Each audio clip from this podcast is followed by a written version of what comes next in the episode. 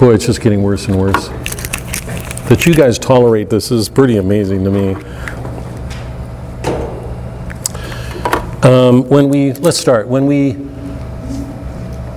when we, when I first started thinking seriously about doing Jane Austen, I remember um, trying to put her in perspective, and part of what would have increased the richness of what she's done, in our case, was our awareness of Moby Dick and Dostoevsky. Because in both Moby Dick and Dostoevsky, we saw an Enlightenment world taking over. So in Moby Dick, Melville is dealing with um, a decayed Protestantism, the, the, the corruption of some of the dogmas that entered the world in the Reformation. Predestination, particularly in um, the private will and how iron it can get. The major doctrines were um, critiqued in a tragedy. I mean, they're all laid bare. And it's America. So in Moby Dick, we're seeing a picture of um, our Protestant beginnings in what I believe is a partly prophetic work. You already know that. In Brothers Karamazov, we saw something in time um, lining up with it because Dostoevsky was dealing with all the European Enlightenment ideas that were moving into Russia. So the same Enlightenment ideas that were moving through Europe and America were also moving, moving into Russia. But in, in Russia, we had an ancient world that had not grown up in Europe. We were a product of Europe. So when we, when we broke off from England, we were still acting out of Western principles freedom, independence, the Magna Carta. That's all our past. That was not so for Russia. Russia was a part of an ancient world, Holy Mother Russia. But Peter wanted to um, help Russia come into the modern world, so he introduced all these ideas, and overnight you get all these Enlightenment ideas infiltrating Russia, and we saw the effects of them in Dostoevsky. Is everybody with me? So we had the benefit of having two works that sort of located us in history. Jane Austen's not on that landscape. I wasn't going to do her out of some stroke of insanity. I agreed to do it. And one of the things that I said was it's interesting to look at her in this case because what happens with Jane Austen that I'd never quite seen before is with Jane Austen, we have the last embers, the, the what's do, the residue, um, what's left of a Catholic worldview that's already disappearing with Shakespeare. When you look, when you read Shakespeare, we know we're in the beginning of the Renaissance, the modern world. Remember when uh, um, the few in um, um, All's Well That Ends Well, the play that we read, when he said, The age of miracles is past. Helena performs those miracles, nobody expected them, they're outraged when they see them. That age is gone. Miracles are gone. We've entered a modern scientific world, Shakespeare knows it. But in every one of Shakespeare's comedies, as we know, except Taming of the Shrew, which I keep thinking that I'll do, um, every play has a woman at a central figure. The, the heroes are heroines. Every one of his comedies, except Taming. Every one of his comedies, and every one of his comedies ends in marriage, except Taming, because it begins with the marriage. Is everybody following? So for Shakespeare, the, the end of virtue, the end of our natural life is virtue and goodness and marriage. The highest virtue in the Christian Middle Ages was love, not justice, as it was for the pagans or the Jews, not justice, love. And we know from Christianity that love is the fulfillment of justice because Christ doesn't separate them. He did nothing against the law. Everything he did was to fulfill the law, to be just. But he brought to it a divine mercy. So this is all repetitive, okay? Bear with me if you would. Okay? So the last great work looking back to the Middle Ages is Shakespeare. End of the, um, so end of the 18th century, beginning of the 19th century, Jane Austen writes these five novels. Every one of them has a woman as its center, and every one of them ends in marriage. What she's doing is taking love as her theme, showing we were meant to love and be loved. And that love is completed in a relationship, in a marriage. And we know how troubling marriages are today. There's no support for marriages, divorces, um, contraceptions, um, homosexual, same sex marriages, trans. I mean, love is so desecrated in our world. So there's little support for marriage. I mean, what, so in the modern world, we have to we have to hold on to our view about love, but we know that we're in a view that challenges it everywhere. So we have real struggles in our world. Jane Austen's writing then, okay? So I want to start with that. I'm reading John Donne's poems because John Donne lived at the time that Shakespeare did, and he's writing the last body of poems devoted to the interior of man's life. I've only picked out those poems dealing with, with virtuous love, but he's covered the whole range of our interior life. The one thing that separates Elizabeth and Jane among the characters in um, Pride and Prejudice? God. Sorry.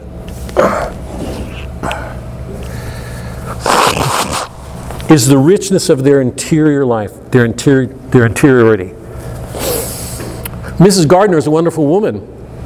We know, we know less about her interior than we do Jane and Elizabeth's, right? One of the beauties that Austen gives us is that we enter into the interior life, not of men, not in the tragedies, women. So my claim was she was the last great artist to look back to the Christian Middle Ages on the threshold of modernity where we will not see that thing again. Name a woman artist who looks at women this way, who treats women this way, who looks at marriage with the importance that she does, she gives it, you won't find it. So this is a rare chance for us to look at things going back um, at a time when they were changing. So they don't, it doesn't, they, her works don't belong with Melville or Dostoevsky, but in one sense, I hope you can see their relevance, why it's turned out to be a sort of unexpected grace that we could read or hear. I'm going to blow you away, I think, next week with some of the claims I'm going to make. And I had not been prepared to make them, but that's where we are, okay? So we're reading Donne. He precedes Austen, but the poems that we're reading all have to do with love. And remember, the lyric always gives us the interior of the person. It's not drama. We're not looking at the outside, the exterior. Through lyric, we always go to the inside of somebody. Usually it's men, um, but the lyric shows that. It can be a woman, you know, a woman writing lyrics, but so this is John Donne's poem, The Anniversary. And notice, because Jane Austen, to go back to what I, the claim that I'm making, the love that Darcy and Elizabeth come to, and in some degree lesser, but still there, Jane and Bingley, that love is a critique of every marriage in that book. She is critiquing that world, laying it bare. And she does it, she does it in a in a wonderful, I'm going to say, she does it with a sharpness of mind that's rare among men or women. She's so penetrating. And she does it with a depth of charity that's rare among authors. It's not a brutal, it's not a condemning, it's not an icy, judgmental. She's exposing the world, but she does it with this amazing spirit, understated ironies and charity. It's a wonderful spirit. You won't find it anywhere else Bob, what what is the title of the John Donne poem? The anniversary? Yeah. Yeah. So Donne's anniversary, it's a critique of the external world through the eyes of a man declaring his love for his beloved. This is their anniversary. Hence the name, the title, anniversary, okay? All kings and all their favorites, all glory of honors, beauties, wits, the sun itself, which makes time as they pass, is elder by a year now than it was when thou and I first one another saw. All other things to their destruction draw, only our love hath no decay. Everything else in the world is wrong. That could be a description of Pride and Prejudice. Only our love hath no decay. This no tomorrow hath, nor yesterday. Running it never runs from us away, but truly keeps, keeps his first, last, everlasting day. To graves must hide thine and my course. our bodies. If one night death were no divorce, alas, as well as other princes, we who prince enough in one another be, we are all things in each other, he's saying. Must leave at last in death these eyes and ears, are fed with true oaths and with sweet salt tears. But souls where nothing dwells but love, all other thoughts being inmates, then shall prove this or a love increased there above, when bodies to their graves, souls from their graves remove. And then we shall be thoroughly blessed, but now no more than all the rest. Here upon earth we are kings, and none but we can be such kings, nor of such subjects be. Who is so safe as we, where none can do treason to us, except one of us two? True and false fears, let us refrain. Let us love nobly and live and add again years and years unto years till we attain to write three score. This is the second of our reign. Beautiful poem, no? Is everybody okay? Follow it? Any comments, brief, before we go on? Heather. Say, it's hard to hear, say again. I, it's me, it's not you. Okay, I really love the line where it says, where none can do treason to us except one of us two. It really just highlights the importance of marriage, where at the end of the day, it doesn't really matter what anyone else has to comment upon your relationship as much as what's happening between you two in your relationship and in that marriage. Everyone else can say what they want, but the only real damage that can be done to your relationship is by either one. of you. From within, yeah. So just Yep. especially for the day. Yeah. Just to back up what she's saying, I mean, what can hurt you, no matter what the world does, if you have your love with another, um, poverty, wealth, I mean, if that love is genuine, I mean, and that's the subject of Donne's poems and Shakespeare's comedies, because most of the heroines are in exile. You know, what can hurt you? If you have that love, let the world do what it will, but don't let that love slip. Don't let that love slip. Um, okay. Let's start Jane Austen.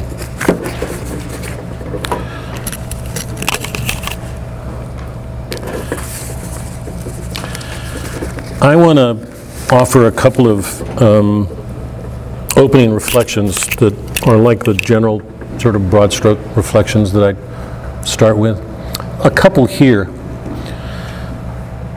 And one of them is going to be strange, and I'm not going to press on this, but I'm going to come back to it um, um, next week when we finish Pride and Prejudice.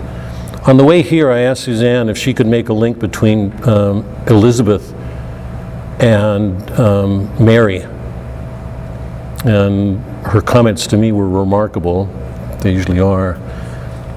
And then at the end, when I was sort of taking off from them, she was raising a doubt whether I was trying to bring Christian principles into this. And, and if you, I think I can honestly say I really struggle not to do that. Um, but I wanted, I'm going to raise a couple of questions here. Last week before Christmas, the last image we had in the readings for the Mass was of Mary um, in the Annunciation. The angel came, said, You will bear a son, a son. Her words, Let it be done according to your will. Mary was saying, Meet my conditions first. I will love you when, or I'll do this when, or when I get this, or under these conditions, or this is the way. She was saying, Whatever your will. And she didn't know it then, but she was opening herself to her son's death that she would have to su- suffer. So, whatever any woman says, nothing will compare to that because no woman, no woman had to bear God. She did. And she was given help with the graces she was given. But that, let it be done unto your will, defines Mary. I hope everybody's in agreement with that. That that, and the the problem that that presents to women, I think, is not small. How many women do that? Um, One of the last images in that reading was of Mary um, reflecting on what had taken place. Now, stop and think about this for a minute. The reading was she, she reflected on what she was given. So, the image we have of Mary, one of the last images going into Christmas, is she thought about those things. So, she carried within her all that was happening with her. And the image we have to have of her is she went through her life teaching her son the law. Can you imagine a day going by with Mary not teaching her son the law? There wasn't anything else. And she was told she was going to bring God into and the child that she would bring in would be the ruin of nations. So we've got this image of Mary thinking about things. She just didn't go on. She carried this stuff. She had to think about it. Imagine a mother doing that through her life, not taking things for granted. Okay? Um, thinking about, care, carrying them like a child, bearing them, so they'd be fruitful. All of it in the direction of a cross. So, as we go through Pride and Prejudice, I know this is going to seem a stretch. I just want to leave you with that image of Mary because the, the woman um, who does the introduction, introduction is um, giving a reading of Pride and Prejudice along feminist lines. I happen to disagree with them fundamentally. I don't want to go in. You've got my notes on them, so you can read my response to her in the back. But her reading of um, Elizabeth is that Elizabeth is a, um, the prototype of the modern feminist. That she's a product of the French Revolution and the way in which it changed the lives of women so that women could now be political figures. So I want you to contemplate this question Are we to see Elizabeth in political terms?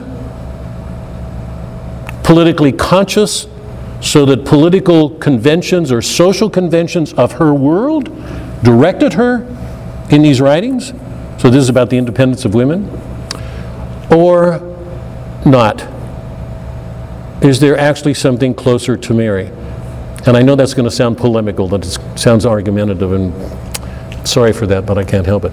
As you read through this book, I want you to ask yourself is this a prototype of the modern feminist? Is Jane Austen affirming what the modern feminist will do in the stands that she takes? Or is there something else going on? So I'd like everybody to keep that in mind. Um, and remember, the Catholic Church, um, I get back, Pride and Prejudice is not in my mind then. A couple of months ago, I gave you the image from the um, Theology of the Body talk we went to, in which they made the argument, which I think was justified, that this, the Catholic Church is defined by marriage. It's a spousal love.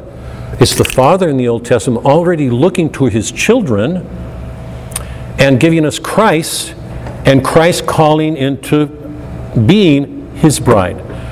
The Bible ends at the end of Revelation, it's the bride calling, Come, come to the bride. And you know about Christ, all of his parables dealing with marriages were central. So the defining image that runs through the Old the New Testament, Christ came to recover the chosen people. They rejected him. He goes to the Gentiles and we've got the groom calling his brides. And you know about all the parables the guy who didn't come properly dressed, the ten bridesmaids, five of whom are all set up. Something's wrong. These women have all the, all the outward appearances of ready to, for the marriage. And they leave and they're not let in. So we've got a really important distinction between two groups of women. All of them are prepared for the marriage, all of them. So five of them have the externals. They're going through something, but clearly something's missing. They don't, they're not there, and Christ will not let them in when they knock. So the image of the bride, the, the church of Christ, his, the groom calling us, what he's calling us to, are central to our church. Jane Austen was Anglican. Her father was a rector. She grew up in a Christian household.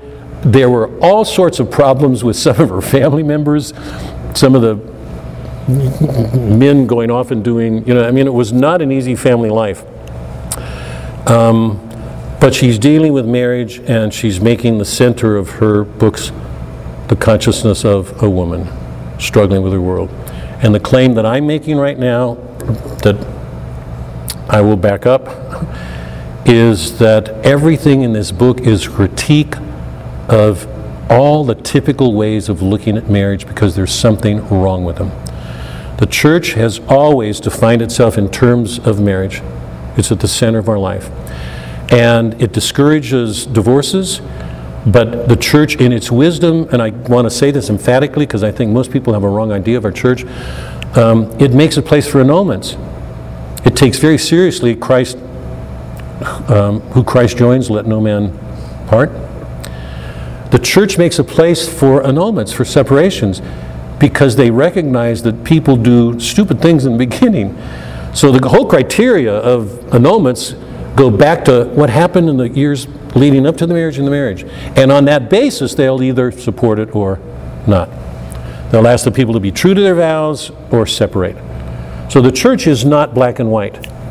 It, it- its wisdom is amazing, but it takes love and vows and commitment to Christ seriously.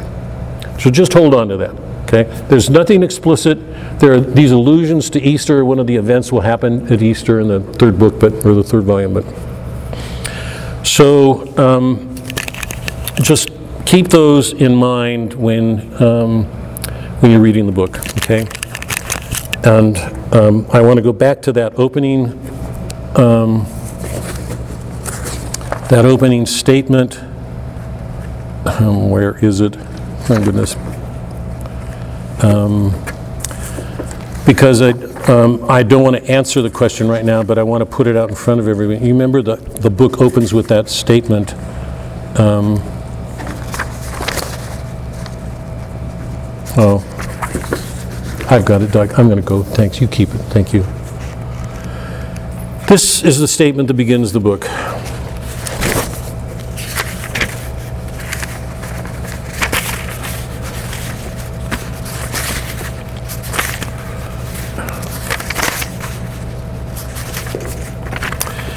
It is a truth. Oh, sorry, Mike. You having trouble hearing me? Sorry.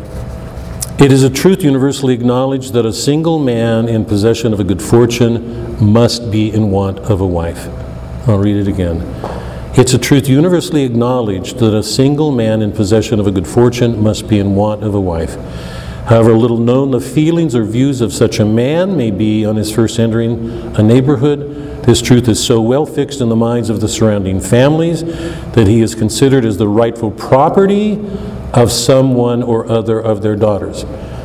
Okay, to whom does this opening statement apply before we begin? I just want a quick answer. I don't, I'm, because I want to get to the book as quickly as I can, but to whom does that apply? Anybody? Bingley? Go ahead. I mean, I I assumed that's who they were talking about because he was the one who just came into the neighborhood with a great fortune.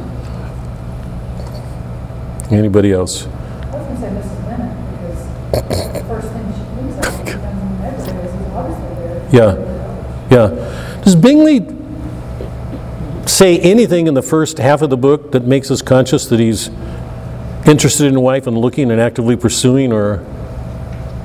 I don't think so. Mrs. Bennet comes immediately to mind. Who next? Come on, name the women. Lucas, Lucas, yes, Lucas, yeah.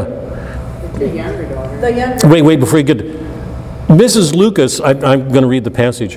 When Charlotte gets married, because the, the Mrs. Bennet and Mrs. Lucas are rivals, Mrs. Bennet thinks she's better than Mrs. Lucas because her um, um, Collins proposed. Her father wanted nothing to do with that man. He said, um, if, if, if um, Elizabeth were to marry her, him, I'd never talk with her again. I mean, so, I mean, he's having fun with his wife, but she was gravely disappointed when Elizabeth refused Collins. And when um, Charlotte accepts Collins, Mrs. Lucas feels that she's triumphed over Mrs. Bennet. So there's a real rivalry between those women on getting their kids married. And it's interesting that she uses the word property. You know, he's the, he is the property of whatever woman. Um, that he is considered the rightful property of someone or other of their daughters. Um, Sue, else, of go ahead, Oh, the two younger daughters, for sure. yeah, they're, they're all about finding a rich man. Yeah, yeah. Married and Or, or an exciting man that will, yeah, yeah, give them what they want. the So Mrs. Bennet, to me, is the sort of epitome, but Mrs. Lucas for sure, the two daughters, we could go on. Um, But it's just another way of reinforcing what I was saying earlier. Um, That's a typical attitude. Women want their daughters naturally to be married. But the question is, what's the spirit behind that desire? Is it love? How much of it is getting a husband that will make a wife happy? Or a wife who wants to get, I mean, keep using that word, to get a husband. It's like something you, you capture or get a hold of, or, you know. Um, this attitude um, that, and particularly in Mrs. Bennett, that women have to be well settled, and the only way they can do that is through marriage, and that means they have to marry somebody who can do that. Even Mrs. Gardiner, who is a, remarkably good woman, warns Elizabeth off from Wickham because she said he's not got enough property. Can't you know? That's her concern. Um, she, she's not concerned about the moral side of him, and, and we're already beginning to suspect him. It's not because he lacks wealth, it's because he's a morally compromised person. And Gardiner wouldn't know that. I mean, Elizabeth comes to see it in time, but. So the point that I'm making here is that Jane Austen is taking on that attitude, and it's pervasive. The attitude towards marriage in this, in this um, society are rigid, fixed, and hypocritical. And what she's offering us in, in um, Elizabeth and Jane, and listen to this neither Jane nor Elizabeth are trying to get a husband. And I'm saying that emphatically. Jane falls in love with um, Bingley not because of anything he's going to offer her. He's enchanted by her because of her beauty, her goodness. And, and we know that even emphatically because he leaves. So it's not like he wants to marry or get proper or so however we look at his motives for marrying later, it's not to get a woman, a wife. And that's true of Elizabeth. Does she want to get a husband? She denies Darcy. She denies Collins. After she gets the letter from Darcy, she is humiliated, and, and we watch a woman growing from everything that happens to her afterwards. At the end, when she marries, is it because she knows she's making a good match and she'll be economically well taken care of? Are those her motives? No, they're not. Couldn't be farther away. Those are not on her mind at all. Or she wouldn't have refused Darcy. Lots of women would have said, sure, because Darcy's wealthy and. So Jane Austen is challenging all the views. And if you relate it to what I've said about the first volume, everything she does about that first volume is to show us the, the foibles. Everybody in that first volume, including Elizabeth, is parodied. We see how foolish their views are everywhere. They're all foolish, every one of them. They're making judgments, coming to conclusions based on impressions, and so often those impressions are wrong. And everything that happens in volume two after Darcy proposes and refused, we're not dealing with impressions anymore. We're dealing with people suffering from the actions, the choices they make, and they're learning. So that's why the novel was first titled First Impressions. And she changes it to Pride and Prejudice. So in the first part, we're watching people um, making judgments all the time and being wrong. And then we're watching the results of that unfold in, in volume two and finally coming to what I think is an amazing marriage in um, Elizabeth and Darcy at the end. Okay? So let me stop with just those opening thoughts. I'd like you all to keep Mary in your mind. I would encourage you to read the introduction by the feminist, see what your response is. Which one is it? It's um, the um, Penguin edition. What's her name? Um, Vivien Jones. Let me, let me just say this to you too. When I first recommended this, I asked everybody to get the Tony Tanner edition. He was the editor that I read ages ago when I first taught. He, he was the Jane Austen go-to person. Um, he, he's done wonderful. His, his introductions to me are remarkable. but the feminists, they had to put somebody in to be current, and that's what they've done. Initially, they included the Tony Tanner um, introduction at the end, and they even advertised it that way. We ordered it, and it didn't come. I mean, it didn't come with Tony Tanner. If so, I would encourage you to look at um, Vivien Jones. She's the editor of the Penguin. If you can get a hold of a Penguin edition or an edition with Tony Tanner and put the two introductions together, you get a, a very clear, you become aware of a real difference in the way people read books. Okay, let's get into the book.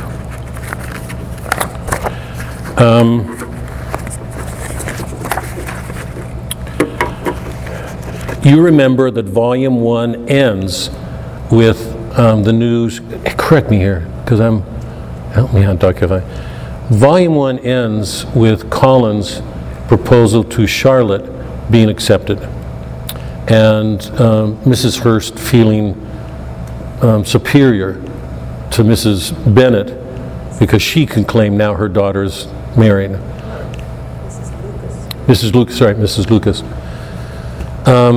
So book one ends um, with Mrs. um, Bennet losing all hope. She's distraught.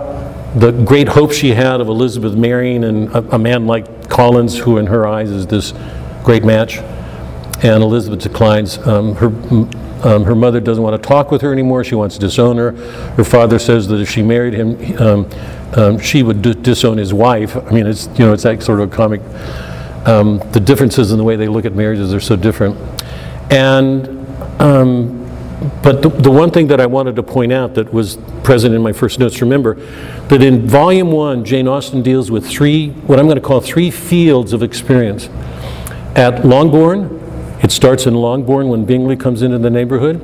Then we go from um, Longbourn to, um, what's the Bingley?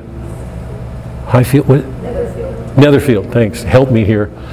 Um, Jane goes there, you know, but on the advice of her mother in the rain because she wants Jane to stay there because she wants to get Jane married. God.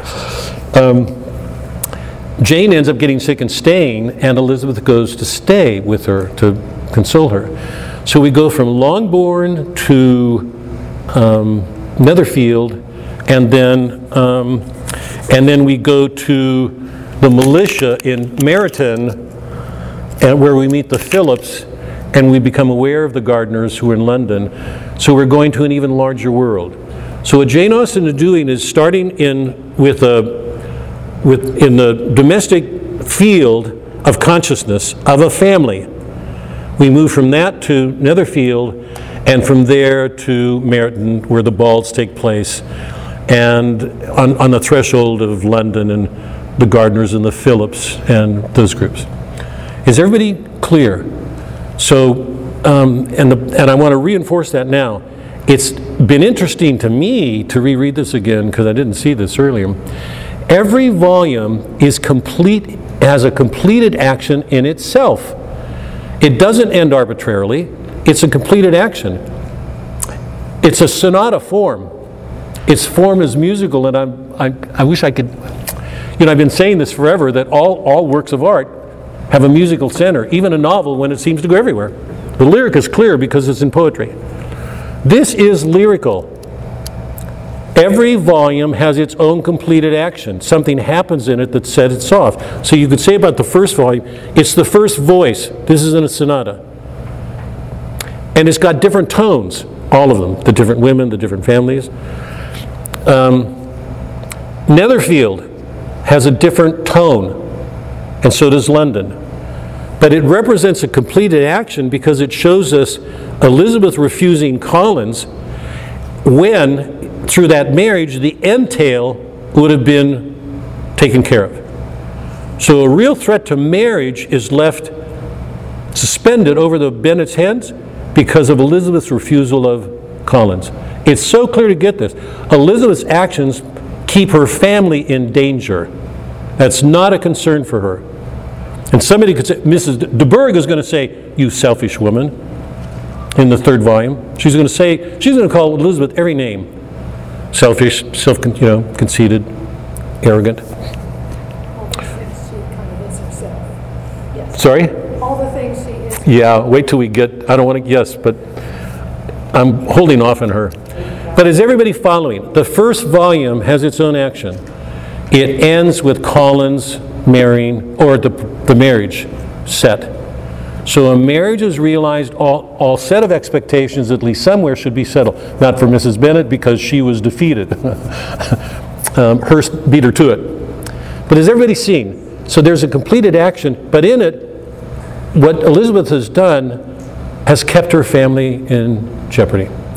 So, what we're made aware of in the first volume is the importance of marriage and the importance of something cruel and inhuman in entail. Because Collins has that family under his thumb. As a matter of fact, he counts on that when he comes to make the proposal because he's assuming he, he wants to present himself as doing the Bennets a favor that arrogance in his proposal. So is everybody clear? That's a completed action. The second volume will have its own completed action.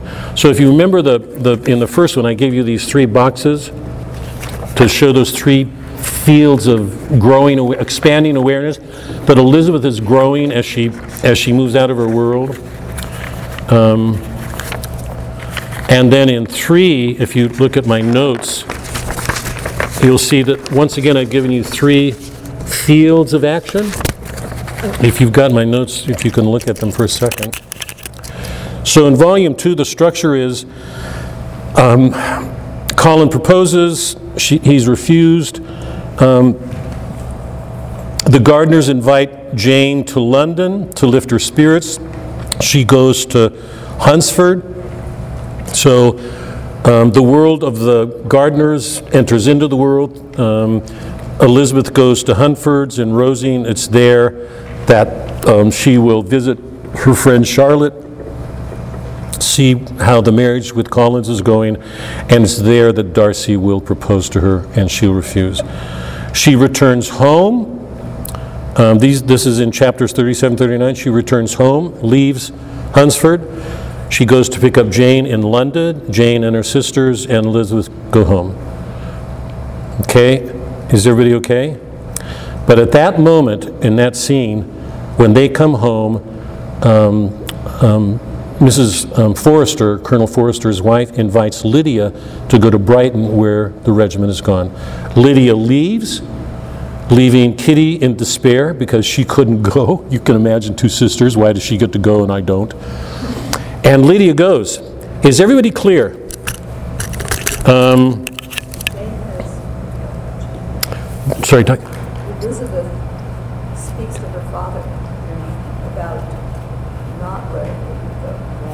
Yeah. And where's Jane? Is everybody cl- clear?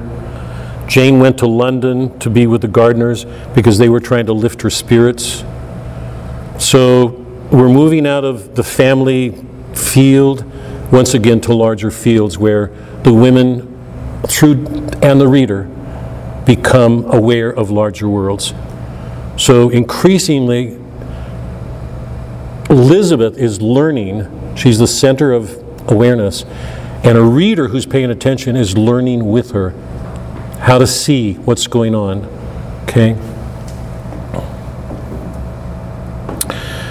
Section 2 ends with the Gardiners inviting Elizabeth to join them in a tour of Derbyshire where Darby has his estate, Pemberley. She goes with misgivings. She's, she, she, oh, we're going to go through the, she receives a letter from Darcy that really humbles her. And she's a little bit anxious about going to Derbyshire because she knows Pemberley's there. But she's assured that he won't be home. So book end, book two end, volume two ends with off to, off to Derbyshire.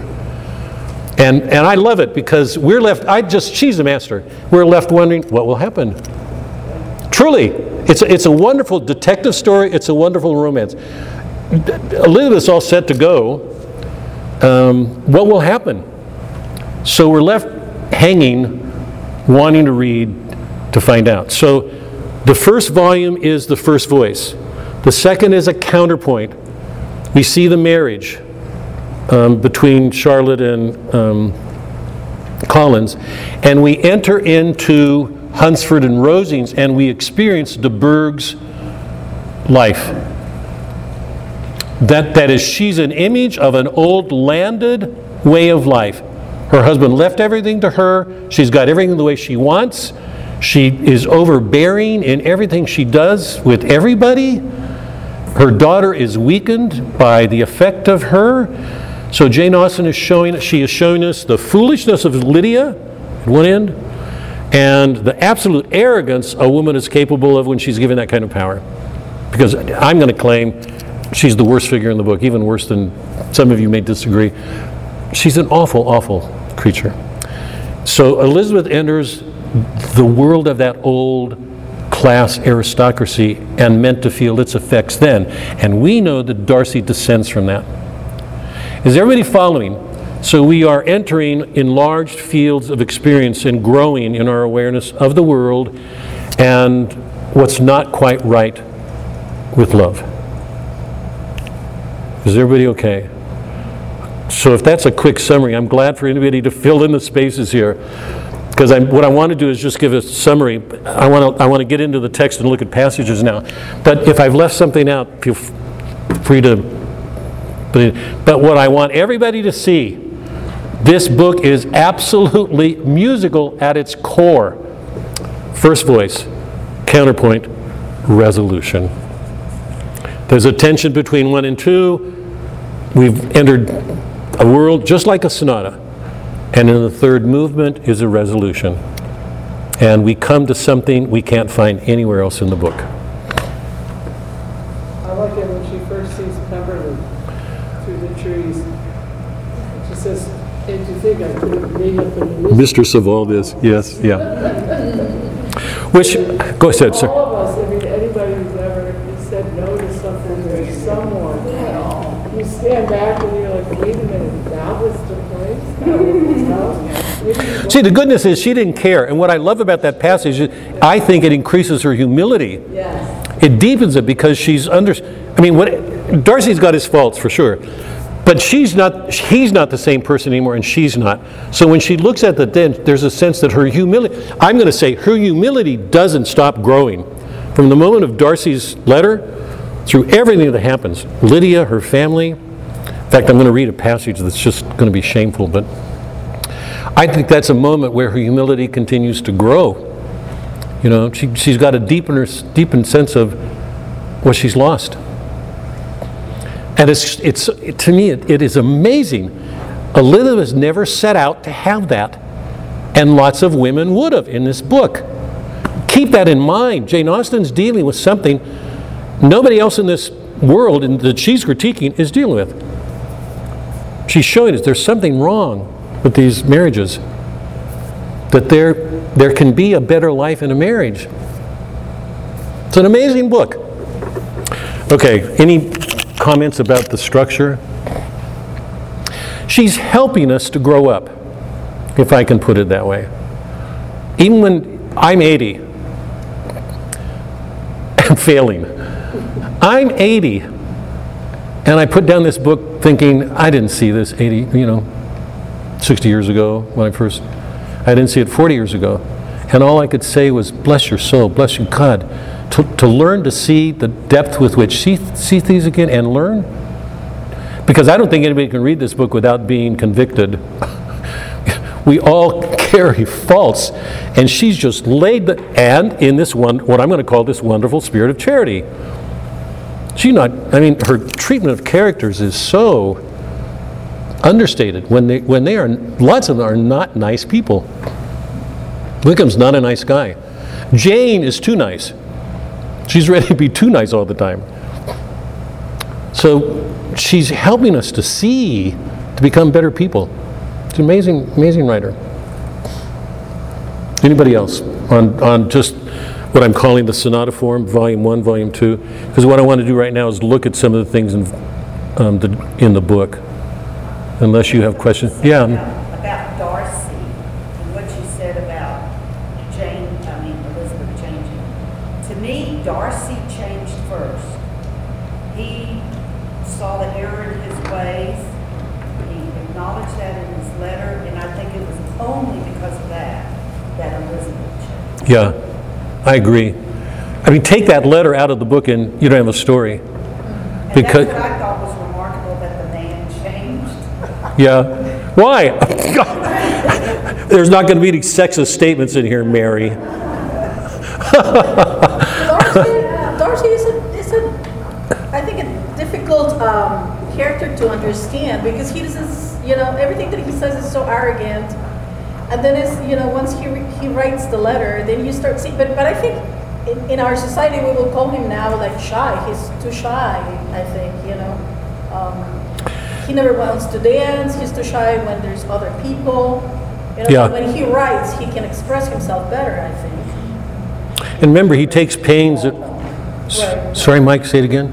He never makes small talk. Yeah. The other thing to remember about Darcy, and I'd say that if you look at the social world we're in, how, um, what's the word? Wickham's a, um, a gold digger. What's the word I'm looking for? It's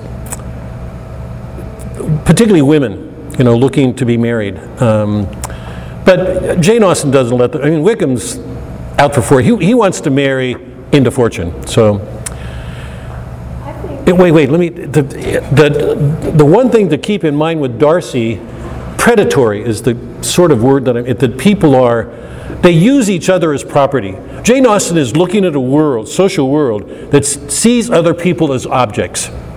And I, and I say, in that respect, it's absolutely no different from our world. That's, we, we have that same, every age has had to face that. We, we do in our age.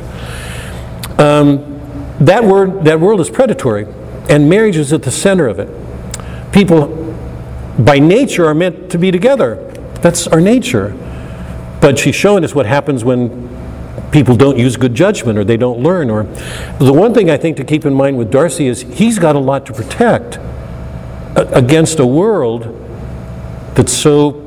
Can I, Carolyn Bingley? There's no way he can miss what she's up to. I mean, I, we should have included her. She's not married, but but she so clearly wants to marry him for the wrong reasons, and he cannot. He, he has to know that in some level. But I think it's really important to keep in mind what he has to lose. He has more to protect than other people. And I, I want to say this in, on, on his behalf because I, I agree with you, Mary. Um, when you set him next to de Bourgh, she's a witch. I mean, that's his past.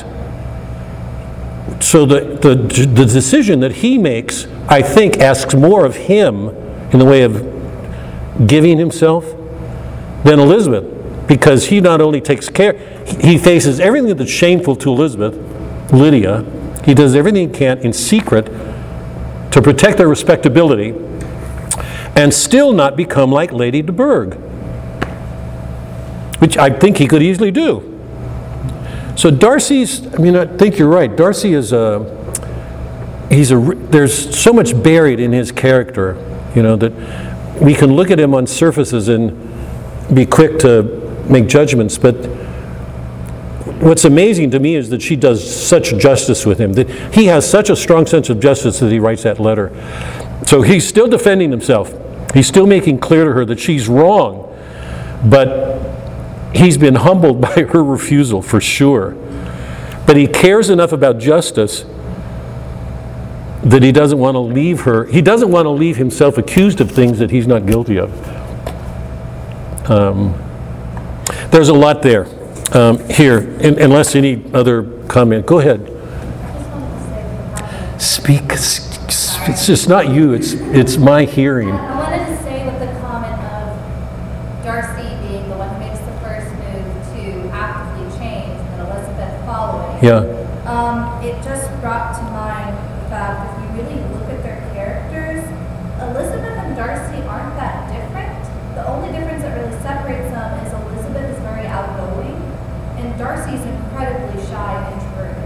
Yeah. They are both prideful, they're Yes. both very intelligent. Yes. Assume everyone else around them isn't very intelligent. Yeah. They're also both incredibly prejudiced. They make an assumption about something. Darcy let these claim to the fact that he is prejudiced. He says, "My good opinion once lost." Right, Forever." right. He, he openly admits that. Yeah, Where yeah. Elizabeth doesn't. Yes, yes, she does. yes. They're both incredibly similar. Yes.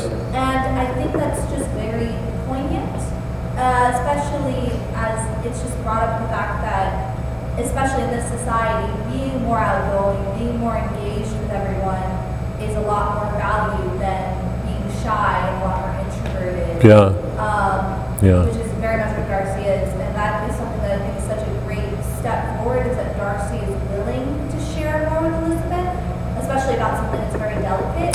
That's- And over the book, I think you see a shift where Darcy becomes slightly more outgoing, and Elizabeth learns to be a bit more.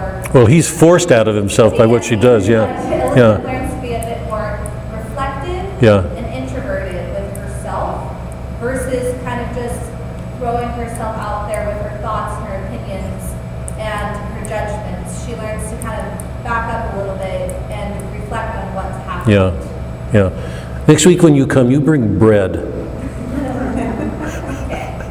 What can I say to a comment like that, except something, a non sequitur like that? Um, Yeah, it's really, in- yeah, I'm- yes to everything you're saying. It- And it's interesting to me, Jane Austen is keenly aware of differences between men and women. She's not a feminist.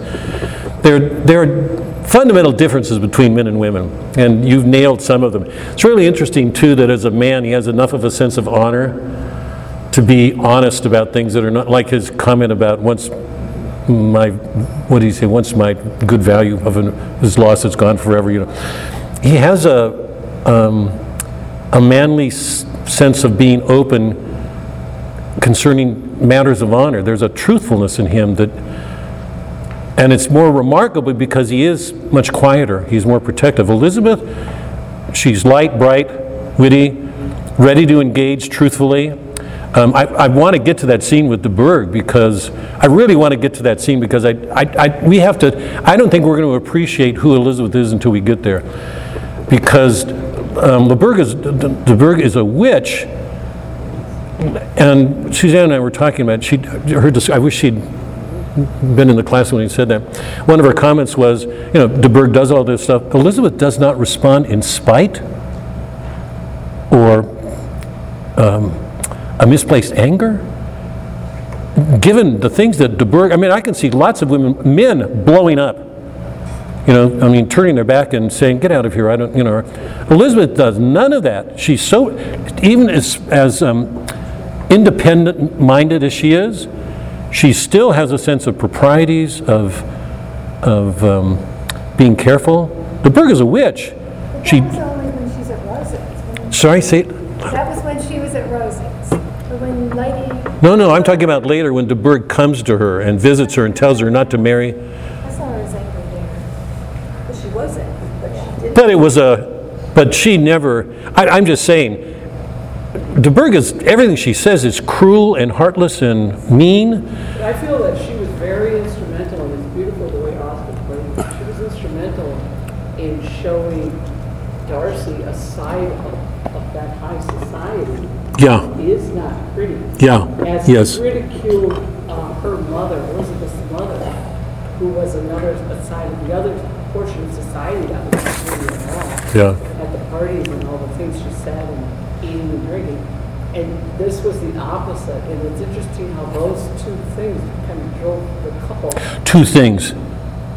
Elizabeth's mother and Catherine Burr, I think helped drive the couple together. Here, I'm going to read something that make, Because they were both opposite the sides of, of the other side, but extremes. yeah, yeah, That made, yes, that yeah, made each open their eyes and say, Elizabeth opened her and said, my mother's ridiculous. And Darcy said, some of the people in the world, yeah, um, yes. it was kind of nice. Oh, the, the other thing, um, just while we're on this, we learned too, I'm going to get, I want to go there now because I want to get some different views of marriage out here. Um, we learned too from de Bourgh, this is in the last volume, when de Bourgh learns that Darcy may be interested in Elizabeth and he, and he come, she just in, she barges in, she doesn't say, nope, she's not announced, she didn't let them know, she comes in like they sh- should treat her like a king or queen, nobody should say anything. Um, um, it's an imposition on her that, that she has to come.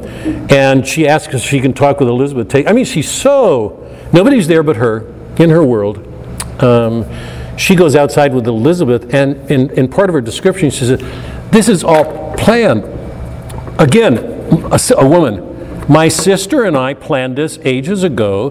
Darcy and my daughter were going to marry. It's a family thing, and it's, it's interesting, it's going to unite Pemberley and Rosings. So everything that de Bourgh does is for power, control, and, and Darcy's mother was in on it. These two women had it all planned out. So we're watching women who who have some real issues with control planning all this out. So it's one more view of marriage for us to keep in mind as Jane Austen opens this work. I, I'm, hap- I'm having a little bit of a concern here because I'm sort of laying bare what this is a wonderful comic romance, but I think it's it's impossible to read it well and not see people aren't using good judgments everywhere. They're so often prejudiced and often mean and selfish. Wickham is a, is a deceitful man. De Bourgh is a tyrant. Um, so even though this is a treated as a light comic novel, Jane Austen is giving us probably one of the brutally honest treatments of marriage and a social world that we've ever been given. Jane Joyce, sorry. I find it kind of interesting how, you know, oh, you look down on Mrs. Bennet, that she's trying to get her daughters married to a wealthy but it's like, here are these two incredibly wealthy women, and they want to just consolidate the money and the power. And it's like, well, why are you looking down on, you know, you're looking down on her, and she's trying to like keep a roof over the family's head, and you guys are, you know, just want to consolidate your power, and, but they're not looked down on for that. Yeah. Know, It's like, oh, well, of course they want to do that. Right now, I'm getting a little bit worried because I've, I've always it's it's when when I read Jane Austen, I'm aware of a comic spirit running through. The um, it's rare to see her. She never gets caustic or edgy or you know. When you read it, you're aware of faults, but we're never meant to feel how dark they are. And right now, I feel like we're laying them bare, and we're just coming to an underserved. Somehow, I'd like to get back to the comedy of her, and I'm not quite sure how to get there. Here, I'm going to read some things on attitudes towards marriage. So, let's go to the text for a minute. Um, on page 111, this is in um, this is in chapter 20. Um, in the first volume. Um,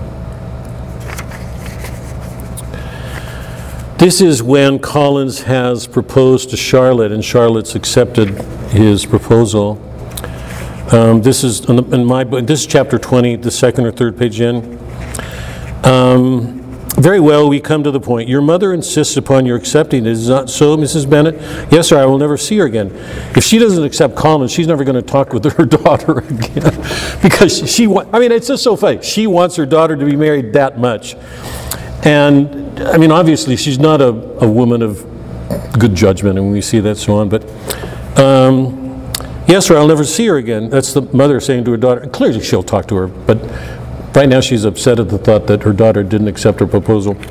And I have an alternative before you, Elizabeth. From this day, you must be a stranger to one of your parents. Your mother will never see you again if you don't marry Mr. Collins, and I will never see you again if you do. I mean, there's her, that's the good humor. I mean, you know, you can't re- have, no matter what's going on, the way she treats it al- allows us to. It, it, I'm not kidding. I'm not trying to push this on you. It so reminds me of uh, Boethius. There's no bad fortune. That is so much at the root of of, of, uh, of uh, Austen's soul. And he dismisses his, um, his wife again the way he does too often. First, that you allow me free use of my understanding of the present occasion. Secondly, of my own room. I shall be glad to have the library to myself as soon as I meet. He wants to get away from this stuff as soon as he can. We're watching a father. Elizabeth is going to be really critical of her father. Um, and later, he's going to have a real coming up. Um, because of all of it, what he did not do as a father, because he was glibly passing things off, you know.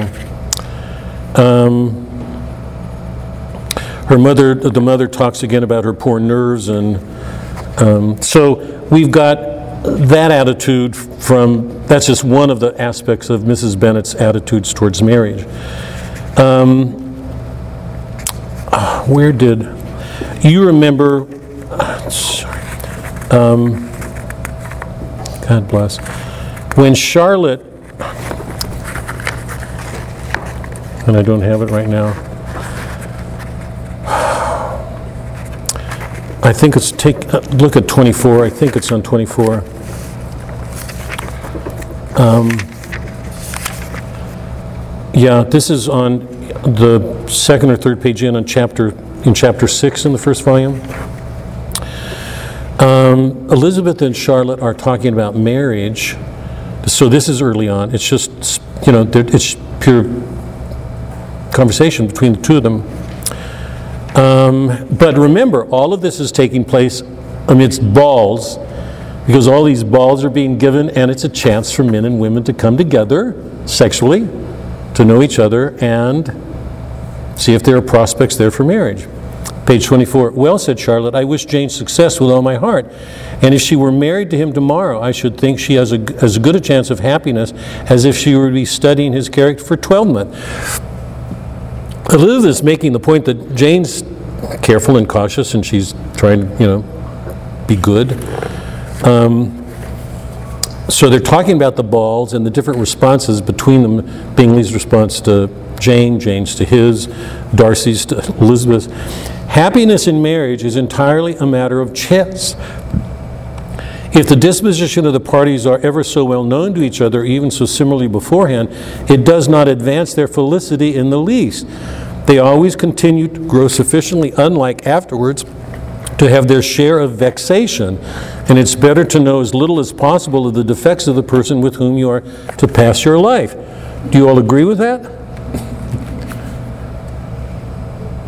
Heather, you're young, which means you're, you're young and stupid the way all of us were when we were your age. Come on, what's your, what's your response to that?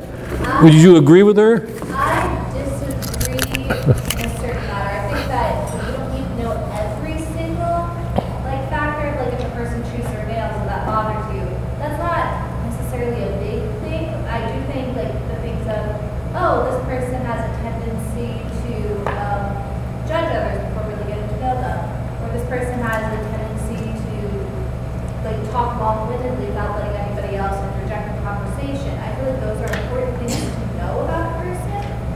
Um, but I do think that the little things that you might find irritating, you're, you're gonna have those with anybody, no matter what, no matter what you do. I have one of my best friends, I mean, with my family. And they're still best friends, and it's, your mom is still your mom, yeah. Uh, so I, I don't agree with what she says. I do agree that what Elizabeth says to Charlotte about if you're just looking to get a husband and secure your place in society, yeah, sure, that's a great way to think about it. But realistically, if you're looking to find love, like find a fulfilling love, that's just not going to cut it out for you. But of course, Charlotte isn't thinking that. Charlotte has a very kind of almost business-like approach to marriage, uh, which is very entertaining to me because um, Elizabeth later with Wickham is kind of having more of a business-like approach to courting. Elizabeth's like, oh, that makes sense. Right, right. Yeah, it's an inconsistency in her, but um, where do I want to go? Sorry, where do I want to go with this? Um, It shows us Charlotte's view and its one view of marriage. And I think, I think Jane Austen, to her credit, she know, she knows that people are um, gifted differently. Collins doesn't have the natural gifts that Elizabeth, even Charlotte doesn't have the natural gifts. I think you'd all agree, we're all given different gifts. Um, and I think Jane Austen's giving us a view that's meant to be criticized, but also accepted as rational. Because for Charlotte to want more would probably be a fault on her part. So even though it's not Elizabeth and Darcy's marriage or Jane and Bingley's, I think we're meant to see it's a good marriage. Elizabeth spends time there, they're married. The thing that I want to take off from One of the interesting things that's going here, and I, I, I want to put this straight, this is not a, um, a um, what do you call it? Christ first, the, it's not a Cana, you know, thing for the church, um, the pre-Cana, but it's going to seem a pre-Cana thing here. Charlotte's view is not an uncommon view. Lots of people get married because it's good for them. And they shouldn't be criticized, whatever faults, whatever short, but it's a good marriage. With Jane and um, Darcy and, and uh, or sorry, Elizabeth and Darcy and Jane and Bingley, Elizabeth, I mean, Austen is doing what Shakespeare did. He's showing that there are degrees of gifts in people. And, and the greatest shortcomings will always show up in the most gifted. Stop and think about that for a minute in light of our comments here. The two most gifted people in the novel are Elizabeth and Darcy. They're the most gifted. They're the ones who undergo the greatest, deepest changes. We don't get into the. I'm going to say this. I mean, you're you're young, Heather, but I, um, but it's something that all of us, you know, reach in our life. Before we're married and we have, you know, have relationships with each other and learn about each other, little things can make a difference. They can be deal breakers. You can say, I don't want to marry this guy. One of the things that we're learning from Jane Austen is one of the things that happens in a marriage is an I'm not kidding and I'm not kidding in my use of words. It's an adventure and a romance. You enter into it not knowing what's going to happen. But in the case of or in the case of Elizabeth Darcy we're entering into the interior the deepest interior of anybody in the novel. And what we're learning is there's lots of things wrong with her. When you marry you're taking on the interior of a life when you when you have only got super super surface visions of it when you first marry. You've got this image of your wife and think yeah, all, all of us idealize each other when we marry. When we enter into a marriage, we realize we're taking on the interior of another person when that interior is full of disorders. Elizabeth is the brightest person in the novel, and she's prejudiced everywhere. So when marriage takes place, it's an adventure because at that point you enter into it. What I love about this novel is we're entering into that interior, and because of her charity, we're able to love it. I mean, I mean imagine the man who has to live with Elizabeth. She, well, she's becoming a different person. So is Darcy, because they're learning to change their insides. When you first marry, you, most of your judgments are based on exterior, surface stuff. You don't know that person.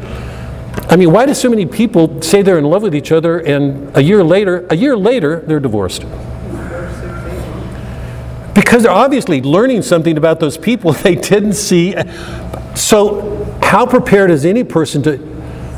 Here's the thing when you marry, you're internalizing the interior of another person. How easy is it to bury the to bear the disorders of another person? In love and in the hope of changing both of you. So, one of the remarkable things about Jane Austen's novel is they're told from the point of view of a, of a woman. We enter into that interior. We know Elizabeth from the inside better than anybody. There's a lot that's not right with her, but she changes. So, one of the things we're learning because of what Jane Austen does with her point of view is to enter into that interior to learn to see that there's more going on than surfaces admit. And that's so much about what the novel's about. First impressions, having to go deeper. Is everybody following? Okay, so that's Charlotte's view. Yeah, go. I just feel it's necessary to say in Charlotte's defense. Good. also the oldest daughter of five children. Charlotte, Charlotte, talking about the Bennets? no, the Lucases. Go ahead. She's the oldest daughter of five children.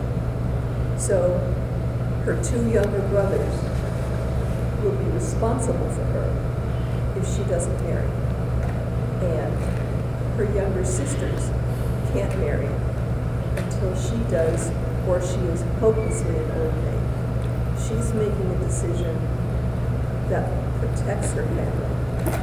Elizabeth chose the high road and didn't care about the family. Yeah, Charlotte does. yeah. I Yeah. think when you're looking at what Austen looks at in terms of marriage, that marriage is a pretty conventional marriage for that time. Um, The man's an idiot, the woman is not. The man's, oh, yeah, right. I love, I love the scene where Elizabeth comes to visit. And she said, he loves the garden, and I encourage him to garden. Many times it goes, an entire day passes, and I, we have not spent any time in each other's garden. Yeah, here, I want to just, I mean, th- But it's Charlotte is not a interesting, but it still works. But she encourages him, like, it's like I encourage him to walk, I encourage him to study, I encourage him to garden. It's like everything she's encouraging him to do is to help him be a good pastor, you know, to be a good clergyman. That- that And, also. and that will be, make her successful as well, as, That- that's you know, I mean, awesome. she's, Yeah, that's she, excellent. she wants him to be better And to have time away from him. and to have time away from her, she's clever. I was going to say, I just don't want, I hope I didn't, because I, I hope I didn't um, discredit Charlotte, because I was trying to make a point that I think her marriage is a good marriage, and that Jane Austen sees it that way. I, but hold on, hold on, wait, let me just, because I want to, and then I'll come in. Do- Um, I'm not aware from anything in the novel that Charlotte is as aware of those things as you're making her out to be, because I'm, I'm not, I don't find passages like that. And the other thing to remember, even if that, those were the conventions, Lydia marries first, even though her eldest sister hasn't. So the conventions were there, and they're rigid. Lydia didn't follow. I know, I know, I know, but I- that's why I'm, Suzanne, the, the conventions are there, um, and Jane Austen's critiquing them everywhere. I'm just saying, I, um, I think Charlotte has a good Mary. I hope I didn't misput that because I'm, because I think in her terms she did. But I'm, but I, I think um, we're meant to feel that there is a world of difference between her interior and what moves her and Elizabeth's.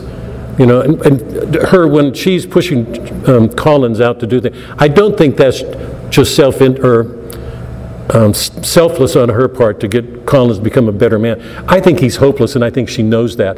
But, but, but I, I think there's something self-protective in her because he's not. You know, it's not. The, it's not Elizabeth and Darcy's kind of marriage. That interior life just isn't there. And I think that's to Jane Austen's credit that she's really, she's realistic. She's not idealizing things that she doesn't do that. She's very realist in her way of looking at what goes on between couples. But, um, Anne, you, sorry. Charlotte had her family situation. They also live in a pretty small world where there's not a big market, and it didn't sound like Charlotte was going to be up to the top of the market. You know, sometimes in a situation like that, you know, this is not the cheerleader and the, and the quarterback. She was also getting older, I think she was twenty-six.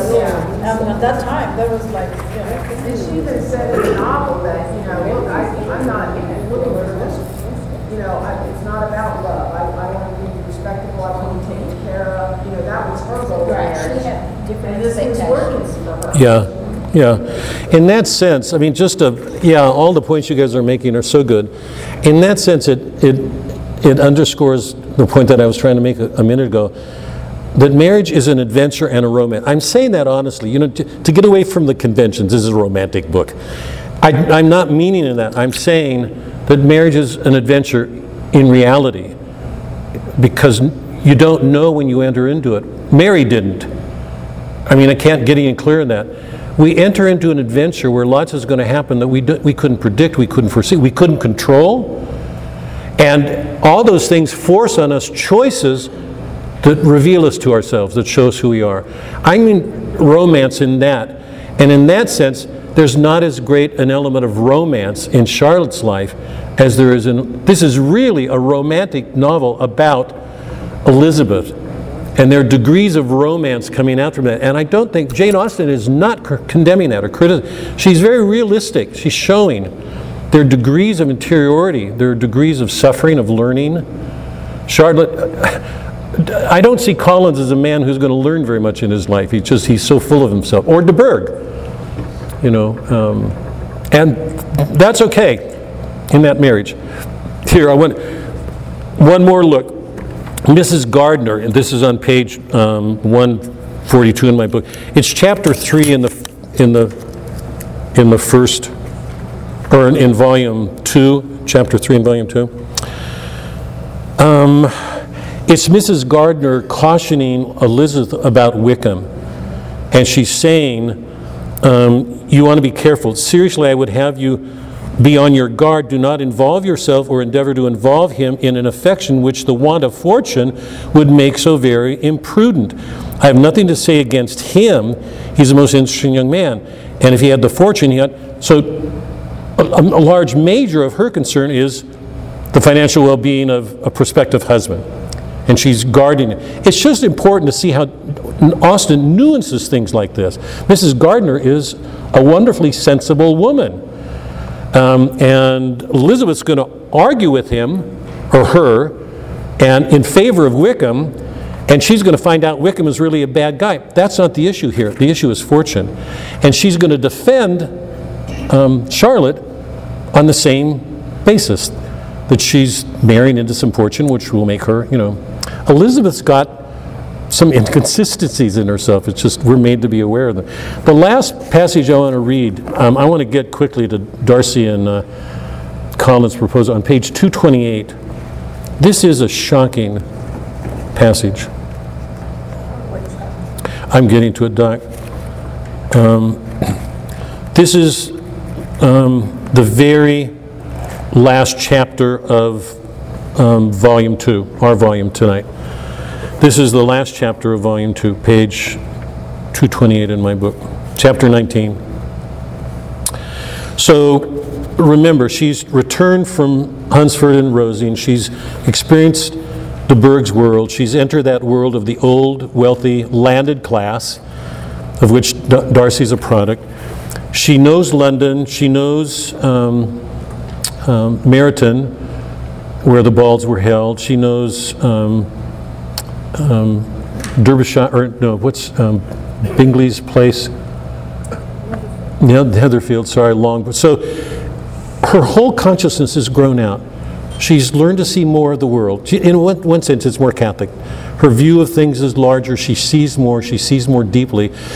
This is the person who began the book with her father making fun of the wife with that opening statement saying, It's a truth universally held, and we go on. And um, Elizabeth has embarrassed, she's seen her mother embarrass herself in front of Darcy, which makes her, which shows her pride in some sense. Um, there's so much that she's seen by this time. This is the end of volume two, and it begins with these words.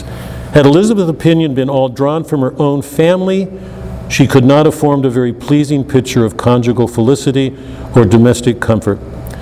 Elizabeth's or Lydia's off with the regiment. She's come from um, Hunsford. She's seen Charlotte marry. It's a it's a marriage that she didn't sanction at first. In fact, she even says she thinks she's probably going to lose a relationship. Her familiar the intimacies with Charlotte. They they resume. She picks up. She she becomes a better person. But here, after having seen what happened with Bingley, thinking Bingley. Um, wasn't good, that um, Caroline Bingley is treacherous. Um, she's seen so much to disillusion. All these people who are don't have the integrity that she believes people has. Okay, I hope I'm, I'm seeing that. I mean, I'm, I'm doing justice to that. She's seen a lot now that's brought her to a point of disillusionment, um, and she's even come to a point where she's seen faults in herself. Okay, and uh, Lydia's off. Had Elizabeth's opinion been drawn from her own family, she could not have formed a very pleasing picture of conjugal felicity or domestic comfort. Remember how much her vision is colored by what Darcy says about her family that she doesn't want to admit in that letter.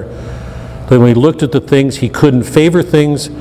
Um, he'd seen things that left him questioned about whether Bingley would be happily married, or, I mean, he's got all those things on his mind because he takes those things more seriously than most people.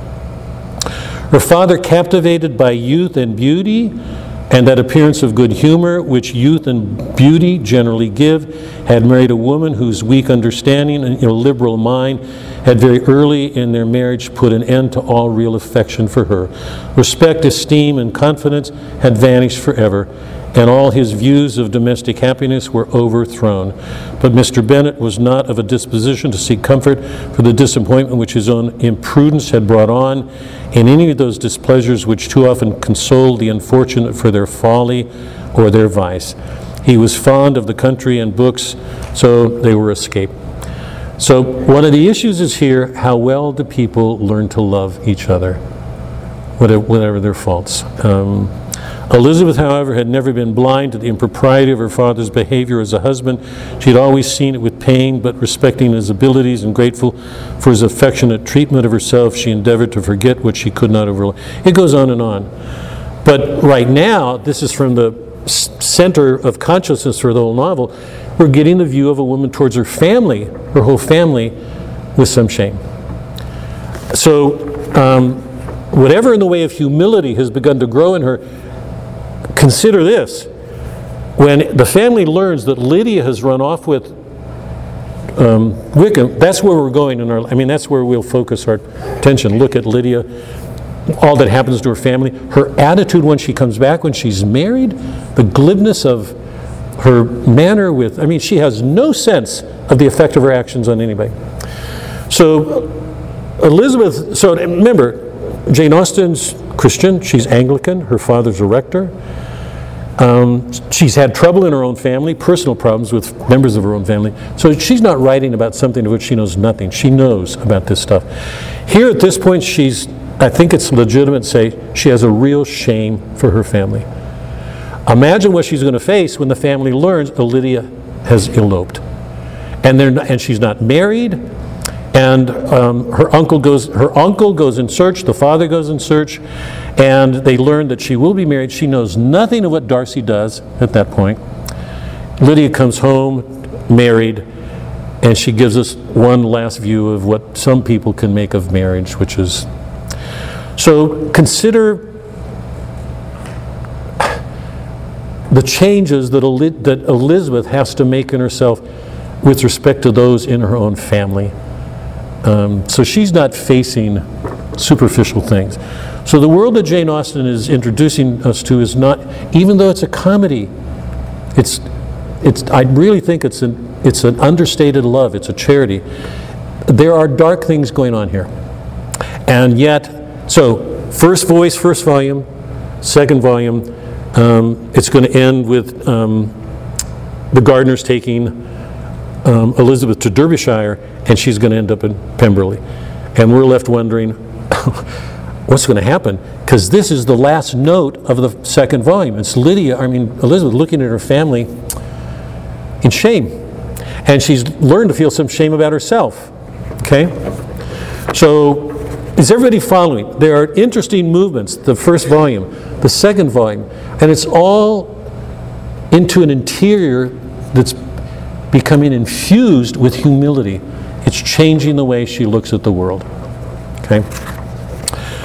Um, I want to just to um, quick to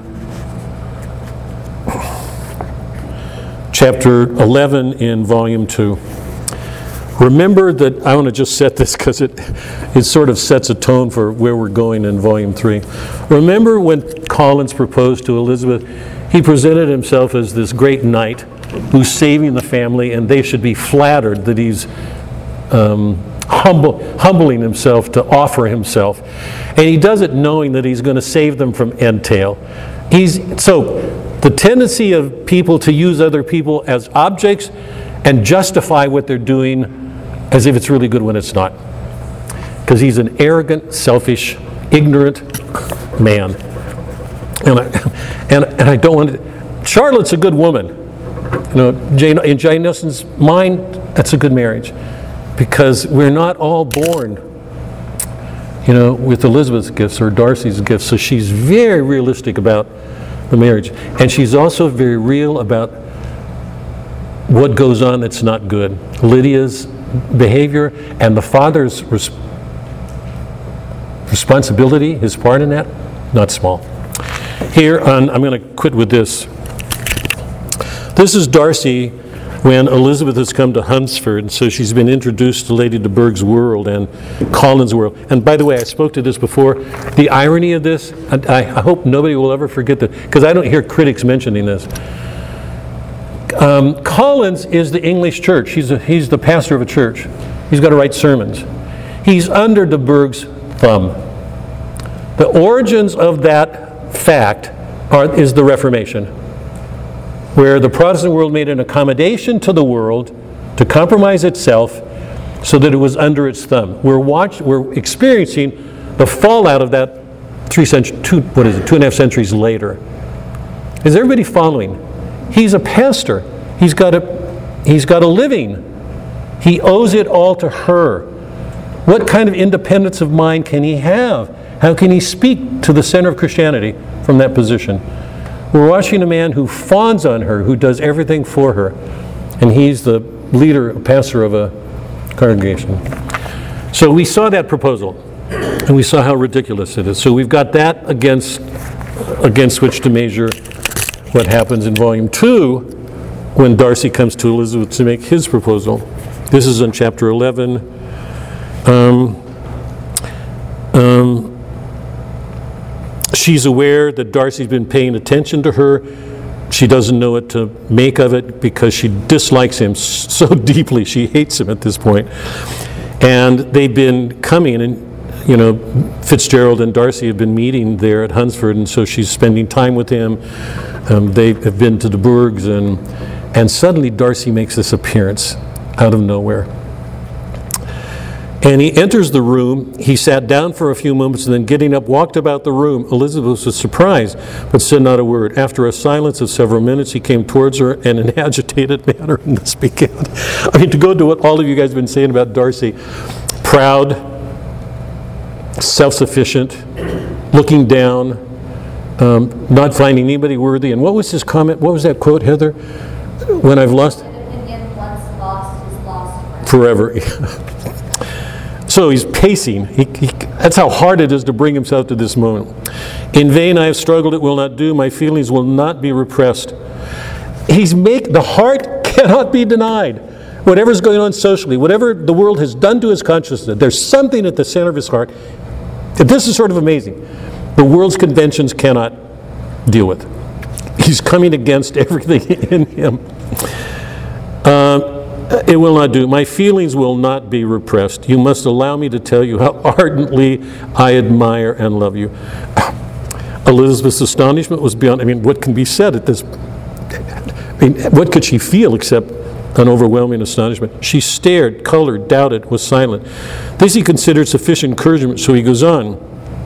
In spite of her deeply rooted dislike, she could not be insensible to the compliment of such a man's affection. And though her intention did not vary for an instant, she was at first sorry for the pain to receive. She, he was to receive. To arouse to resentment by his subsequent language, she lost all compassion and anger. She tried, however, to compose herself to answer him with patience when he should have done. He concluded with representing her to the strength of that attachment which, in spite of all of his endeavors, he had found impossible to conquer. So you could, he, we don't get this in dialogue. It's a, it's third person. It's being described, but we we know his words. As he said this, she could easily see that he had no doubt of a favorable answer. He, he spoke of apprehension and anxiety, but his countenance expressed real security. I think that's going to go well with her? Such a circumstance could only exasperate farther, and when he ceased, the color rose into her cheeks, and she said, In such a case as this, it is, I believe, the established mode to express a sense of obligation for the sentiment avowed. However, unequally they must be returned. It's natural that obligations should be felt, and if I could feel gratitude, I would now thank you, but I cannot. I have never desired your good opinion, and you have certainly bestowed it most unwillingly. I am sorry to have occasioned pain to anyone. It has been most unconsciously done, however, and I hope will be of short duration. I think she's being genuine. She knows this is going to hurt him. The feelings which you tell me have long prevented the acknowledgement of your regard can have little difficulty in overcoming it after this explanation. Darcy wasn't prepared for any of this. And this is all the reply which I am to have the honor of expecting. I might perhaps wish to be informed why, with no little endeavor at civility, I am thus rejected, but is of no small importance. I mean, he's trying to brush off a real wound, I think. Um, and then she tells him of his insults, um, her belief that she stood in the way of Bingley and uh, um, Jane coming together, which has been a real concern for her. And um, she goes on with this, and of your infliction, cried Elizabeth with energy, you have reduced him to his present state of poverty, because she had this story f- from Wickham that he, Darcy had mistreated Wickham, and she believed him. And we talked about that. She, that Wickham would have admitted those things on a first meeting, and she would have believed that without knowing him. So um, she, she sees him as a bad man because of his treatment, mistreatment of Wickham. So there's nothing to say to his advantage in her mind, nothing. And this, cried Darcy as he walked with quick steps across the room, in your opinion of me, this is the estimation in which you hold me. I thank you for explaining it so fully. My faults, according to this calculation, are heavy indeed, but perhaps, added he, stopping in his walk and in turning towards her, these offenses might have overlooked, had not your pride been hurt by my honest confession of the scruples that had long prevented my forming any serious design. These bitter accusations might have been suppressed had I with greater policy concealed my struggles and flattered you into the belief of my being impelled. Now he's answering her pride, and he is not at ease. I mean, he's, he's really angry at this point. But disguise of every sort is my abhorrence, nor am I ashamed of the feelings I related.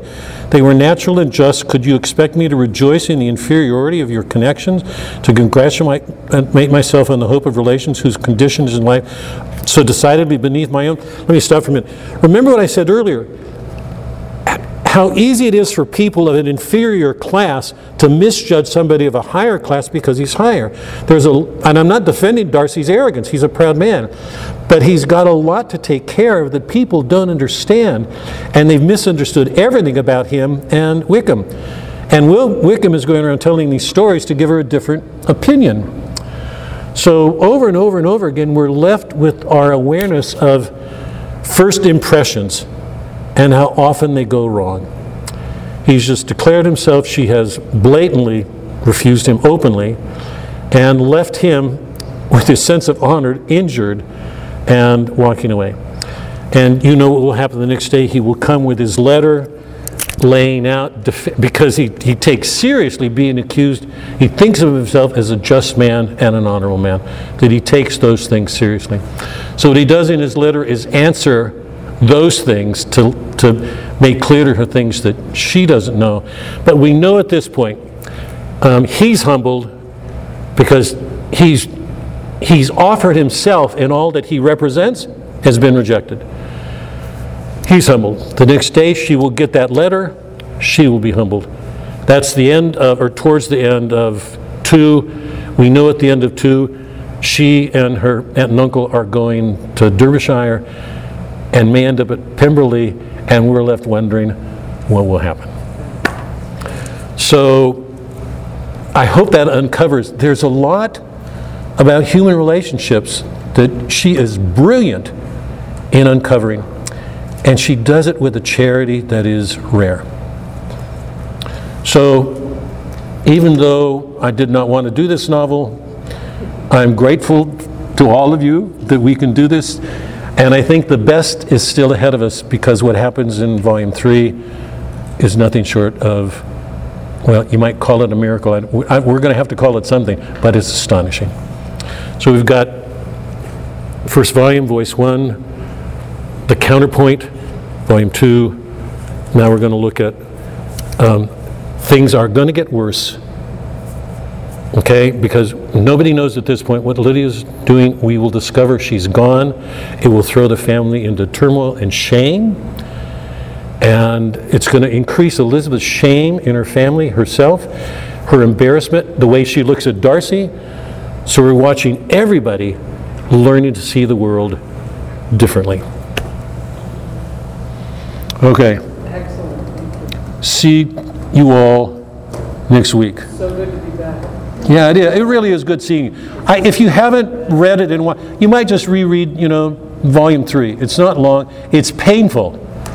It, it really is, to watch this, the father have to have a reckoning, you know, um, Lydia, what she's doing, and all that happens between Darcy and Elizabeth showed the, the best of everything woman, feminine, and everything masculine. Okay, sorry. Melody, are you still here? I'm so sorry. Did we get on? Were we on with her? Can you, because it, oh, Melody, do you have any questions or comments? No. Okay. That's what she say, is that it? Oh, I'm sorry about all the audio stuff, and I'm sorry that I didn't, but I, I hope you're, I'm, I'm remembering your comment and how much I was enjoying it, because in the first volume, you're looking at all of this ridiculous stuff, but it gets deeper and deeper and deeper, so I, I hope you finished the novel. I did, I, I didn't struggle. I can't, is that the volume? Can you speak up a little bit? Yeah. Say it again?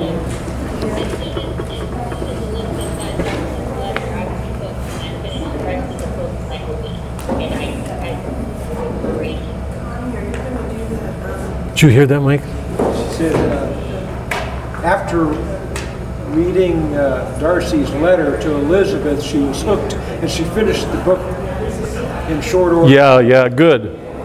Good, I'm glad. I hope you enjoyed it. Good. Okay, okay. God, Wish we could get the computer audio on the speakers. oops, We used to have Wait, that- wait, sorry, wait. Yeah. Oh, sorry. no.